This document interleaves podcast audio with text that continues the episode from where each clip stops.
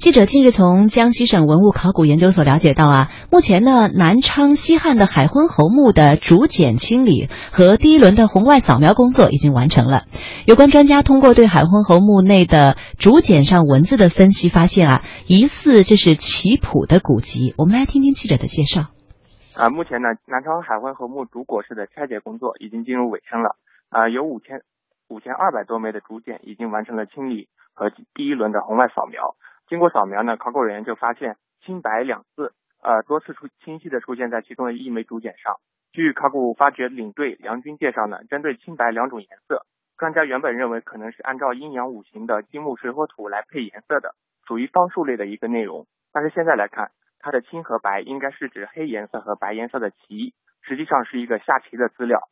啊，另外呢，啊，这枚竹简上啊，除了频频出现的青白二字，还出现了曲、道。高等字样，啊，此前海昏侯墓现场发掘出一块古代围棋的棋盘，啊，那个领队杨军就认为这三个字虽然在围棋资料中看不到，但却能在另外一种叫六博的呃棋类游戏中能够经常看到，而六博棋恰恰就是汉代十分流行的一种呃棋局的游戏，所以考古人员初步就认定这名这枚竹简呢可能是一份呃棋谱。据了解呢，海昏侯墓的椁室底板已经。运到了保护用房进行呃考古发掘，现场只留下了地面上的部分枕木。在拆解的过程当中呢，考古人员发现部分椁板上记载有文字，比如说谢公。啊，专家认为呢，这表明这一块椁板是由谢家提供的。啊，除了记录姓姓氏呢，还有两块椁板上还记载有数字。考古人员经过初步的计算呢，呃，得出这些数字是是制作椁板所需要的原木的尺寸。除此之外呢，在竹简里呢，考古人员还发现有《论语》。易经、礼记、孝书和医书，还有一些呃民间的方术以及注目的诗赋等内容。在出土的木牍上，考古人员还发现了海昏侯海昏侯写给朝廷奏章的副本。目前呢，考古人员即将对简牍进行进一步的固化、清理和扫描，预计在今年年底就可以完成前期的保护和资料提取。明年呢，他们将开始进入到文字的试读和研究阶段。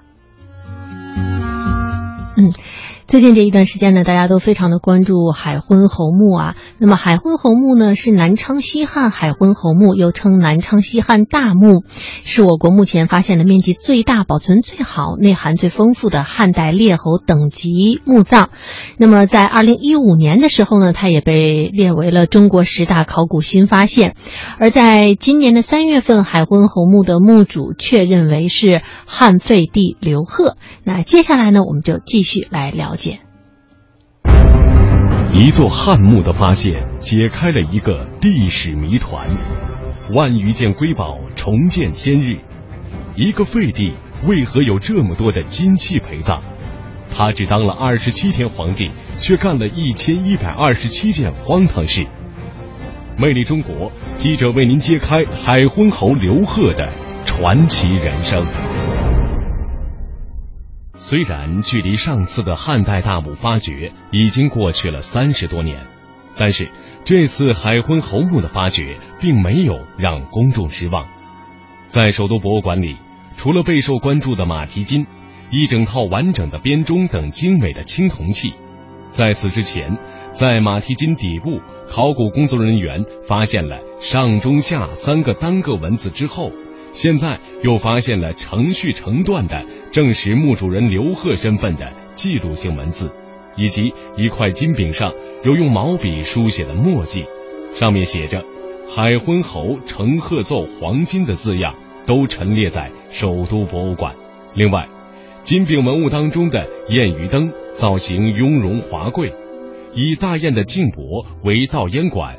将燃烧油脂产生的烟气倒于雁的腹部水中，以保持室内的清洁。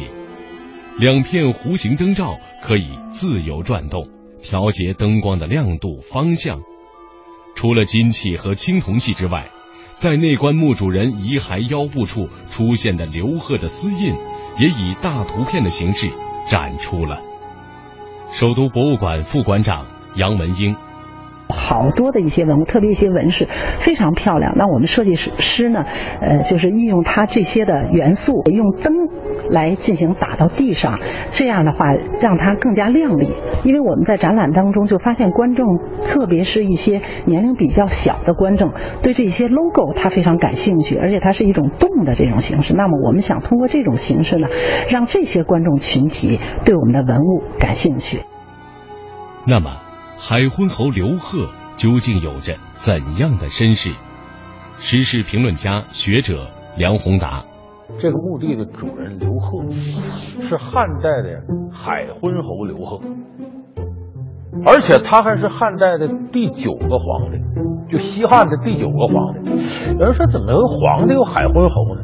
很有意思，他是这皇帝啊，被拿下了之后封的海昏侯。说怎么被拿下了？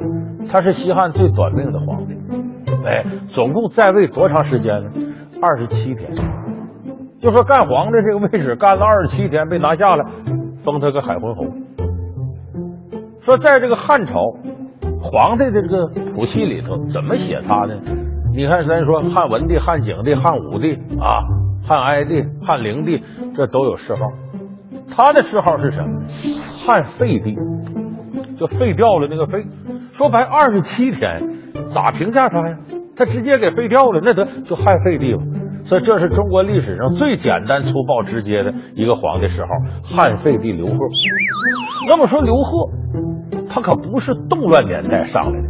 你看这个王朝交替的时候，我把你这个皇上给拥立出来了，没两天啊，叛军打回来了，你被拿下了或被杀了。说这短，他是在西汉的和平时期。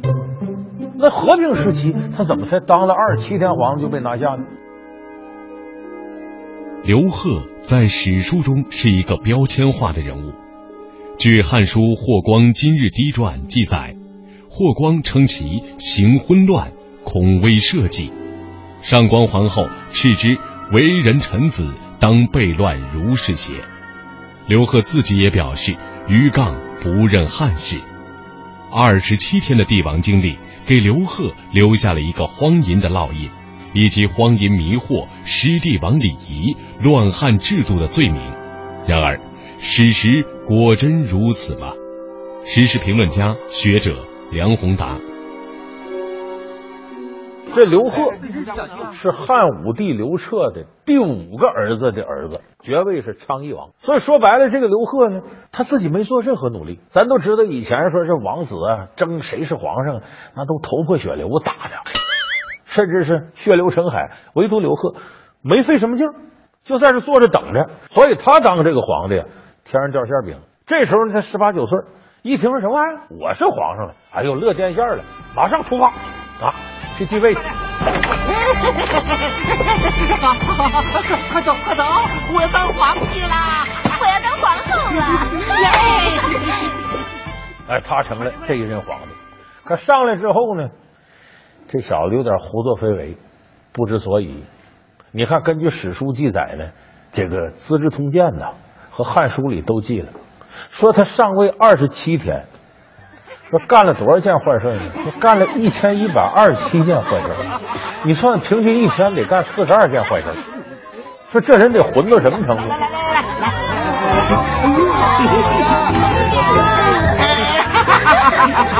哎，这皇宫啊，到底是比咱们的昌邑王府气派多了。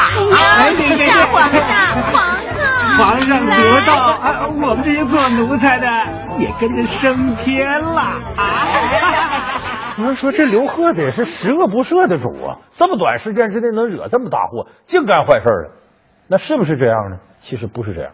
这个刘贺是个什么人呢？你看他登基的时候十八九岁，这个人本性不坏，只不过有点幼稚。他这个在昌邑王这位置上的时候呢，一天也没啥事，自个儿爹死的早，就没人督促他学习干嘛的。说白了，他是一个不好学习就愿意玩的小孩子，有点纨绔子弟脾气。但是不坏，可是突然间，皇上这么大的重担压他身上，他受不了。为啥？没经历过，这什么玩意儿？当皇上了，乐天馅的都吧？皇上登基，皇上，大将军。会受传国玉玺。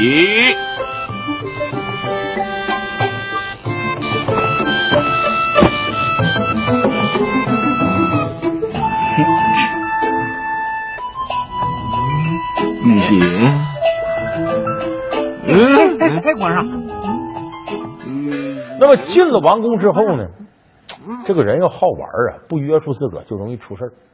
他原来在家里头是昌邑王的时候呢，没见过太大世面。这回一到宫里来，那了得嘛！天底下奇珍异宝都在这，而且宫女妃子个顶个的漂亮，十八九孩子，正好时候，这女色诱惑他都受不了。哎，看着这个，看着那个，来，今晚你你侍寝，一看这个也不错，赏给你了。让身边的人就在宫里就这么乱搞，但你没想到这些人是什么人？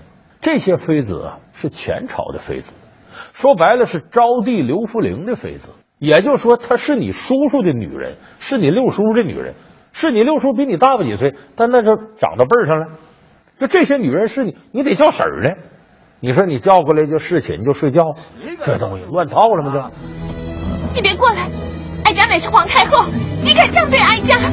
别拿你的皇太后吓唬我了，朕现在什么都不管了。你别过来，我要叫人了，放开我！不光是这样，他把随身带来这些人啊，随意安插到朝廷里这个位置那位置，封你这官，封你那官，把原来整个朝廷的秩序搞得就乌烟瘴气，把霍光给气的。我立你当皇帝啊，你不好好按这意图来，你还这么干，那不行，我得把你拿下。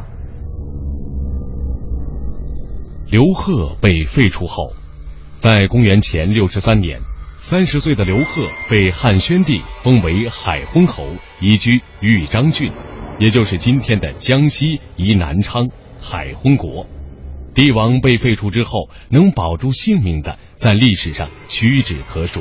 那么，刘贺这位荒淫又荒唐的汉废帝的命运又如何呢？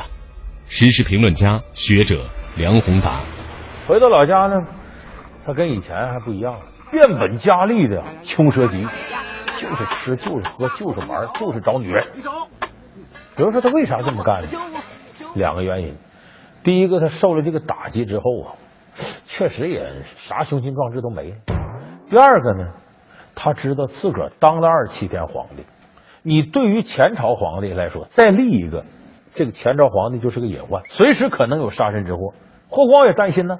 你当过皇帝，回去之后你拉一伙人造反怎么办呢？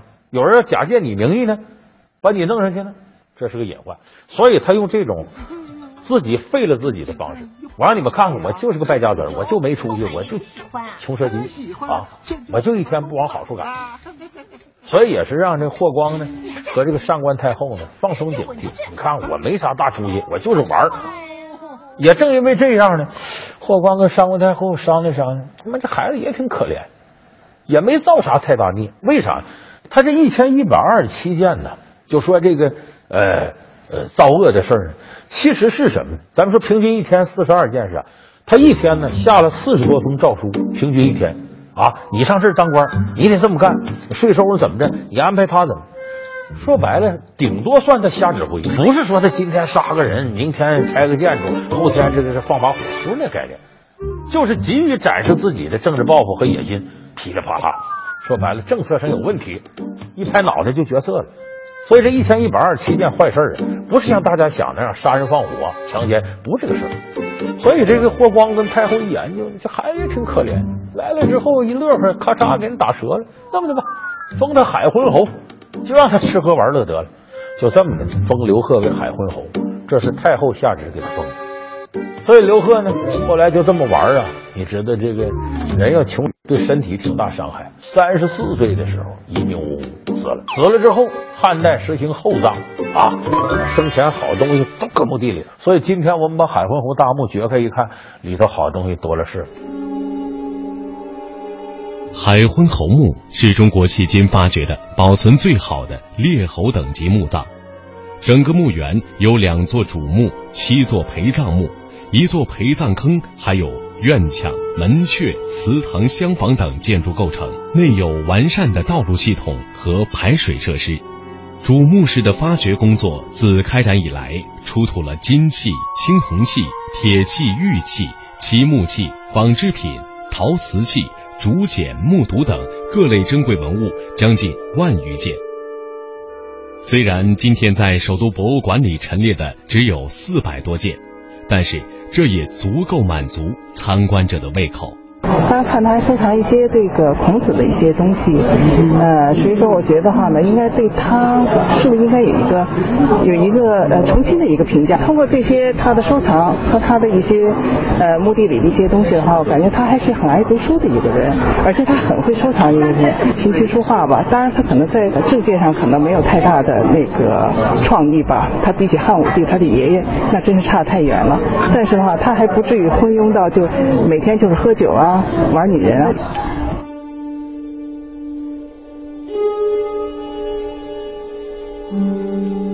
说起海昏侯墓的发掘工作，其中大家最为关注的是在主棺室西侧发现的三百五十八枚金制品，金饼二百八十五枚，马蹄金四十八枚，磷脂金二十五枚。这也是迄今我国汉墓考古发现此类金制品数量最多、种类最全的一次。有专家说，出土的金饼不是钱，是咒金。所谓咒金，是汉时诸侯于宗庙祭祀时随咒酒所献给帝王的黄金。甚至断言，其实这些都不是钱。有些人还根据一些金饼上的墨书。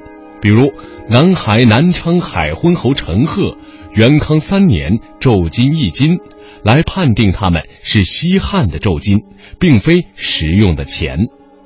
那么，这些金制品是不是钱？值多少钱？金饼以及制作精良的马蹄金、磷脂金，到底是用来做什么的呢？